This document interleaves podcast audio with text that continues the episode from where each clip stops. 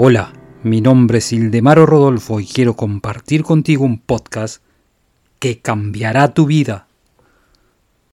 El subconsciente es en el ámbito mental el depósito de la memoria. Es el puerto de los maravillosos mensajes de los pensamientos, que trabajan fuera del tiempo y del espacio. Es la fuente de las iniciativas prácticas y constructivas, de la fuerza de la vida y es el sitio de los hábitos. 26.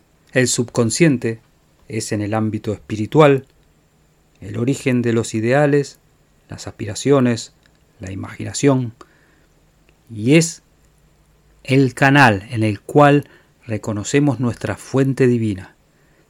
Y cuanto más reconocemos esa fuente, más entenderemos el poder de esa fuente.